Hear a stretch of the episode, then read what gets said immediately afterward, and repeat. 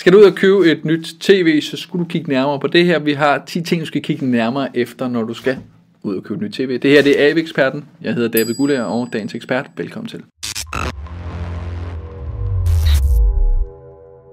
Ja, der er nok at kigge efter, nok af forkortelser. Vi prøver så vidt muligt at give dig det fine lille overblik med 10 elementer, du skal kigge nærmere på. Nummer 1.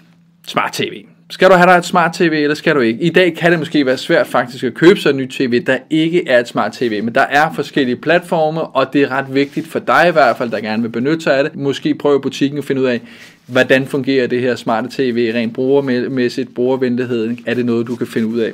Ligeledes Pris. Pris er vigtigt. Hvor meget har du tænkt dig at, øh, at bruge på det? Der er altså, tv kommer i de lave priser og de utrolig høje priser. Så, som jeg siger, nummer to er prisen. Det er altså bare et element, der er selvfølgelig vigtigt at kigge nærmere på. Nummer tre, størrelsen på skærmen. Ja, det kan måske også give sig selv, men, øh, men mange gange så er det jo et, et, et spørgsmål. Skal det være det ene, eller skal det være det, være det andet? Og hvor skal du bruge det henne? Nummer 4 er skærmvarianten. Snakker vi et LED-TV, et QLED-TV eller et OLED-TV. LED-TV det er det mest udbredte i øjeblikket, når vi snakker fladskærme til en øh, fornuftig pris. Så er der Samsung, de vil gerne være anderledes, så de kalder deres øh, QLED, som står for Quantum LED. Det vil sige, så er der øh, lidt flere lysdioder, der altså igen lyser hver deres del, og øh, Samsung siger selv i hvert fald, at det skulle være skarpere og bedre. Så er der den nye den her mere fremtidsprægede øh, element, det der hedder OLED. O'et står for organisk, organic LED, og, øh, og det er altså sådan set, at lysdioderne ikke sidder et fast sted, men de bløder mere rundt i selve skærmen, og det betyder også, at man derved får en langt skarpere skærm med bedre kontrast mellem de forskellige farver, og sort er virkelig sort. OLED-TV er også traditionelt langt dyrere end øh, de andre tv og, øh, og det bruges sådan set allerede i de skærme, vi måske vender os til på mobiltelefonen fra Samsung, øh, Apple for eksempel, deres nyeste øh, skærme, alle sammen bruger OLED der, og det kan du sådan set godt se, du kan godt mærke, at det giver en bedre kvalitet. Nummer 5. Ja, skal det være 4K, skal det have sådan Ultra HD, altså UHD, eller skal det måske endda være 8K, hvis du også øh, kigger på de ting. Men indtil videre, så er der vidderligt ingen grund til at sige 8K indtil videre. Nummer 6. Jamen, øh, HDR er altså også et vigtigt en vigtig forkortelse for dig. Det skal altså være understøttet af indholdet, der kommer ud også, så det er ikke bare alt, du kan opleve i High Dynamic Range, men igen, spil visse film kan opleve det. Øh, se det som et øh, flere forskellige billeder, som er blevet lagt sammen til et, og så giver det altså et, et skarpt billede. Så er der opdateringshastigheden. Jamen, øh, vi har oplevet nu her, at øh, både PlayStation og Microsoft understøtter den nye store opdateringshastighed 120 Hz. Normalt er vi vant til de her 60 eller 50 øh,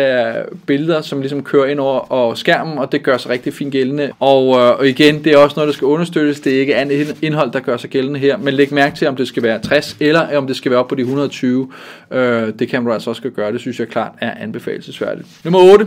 TV-tuner. Ja, vi har lige oplevet for nyligt, at øh, en del ældre fjernsyns lige pludselig gik i sort. I dag er det svært at købe en fladskærm, som ikke har de fornødne tv-tuner, der er derinde. Så DVB-T, DVB øh, C og DVB-S. De tre tuner er helst gerne noget, du skulle have liggende på din fladskærm eller din tv, når du køber et nyt. Så er du godt stillet for fremtiden og burde ikke opleve sort skærm øh, de næste par mange år.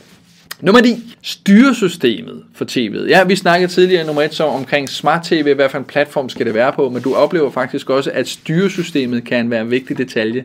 Vi oplever blandt andet, at øh, Google laver deres Google TV, hvor du simpelthen det køre på hele Androids styresystemet. Så hvis du allerede har et Android-økosystem, så kan det måske være at foretrække, eller andre styresystemer, fordi igen, tv'et bliver mere og mere, og er mere og mere en øh, rendyrket computer, så der er, kan faktisk have nogle fordele, at det har et konkret styresystem, som dine andre enheder kan tale op imod. Nummer 10, designet. Reelt set snakker vi jo om, at øh, skærmen fylder det meste, og der er næsten ikke noget kant tilbage. Der er også flere og flere producenter, der begynder at snakke mere om, at de gerne vil altså designet der tv, det skal gerne være et design i sig selv, hvor vi både har set fra Bang Olufsen, Samsung og alle de andre, ligesom prøve at gøre sig opmærksom på designet. Så det er selvfølgelig også et øh, element, nogle mere vigtige end andre, men sådan er det her.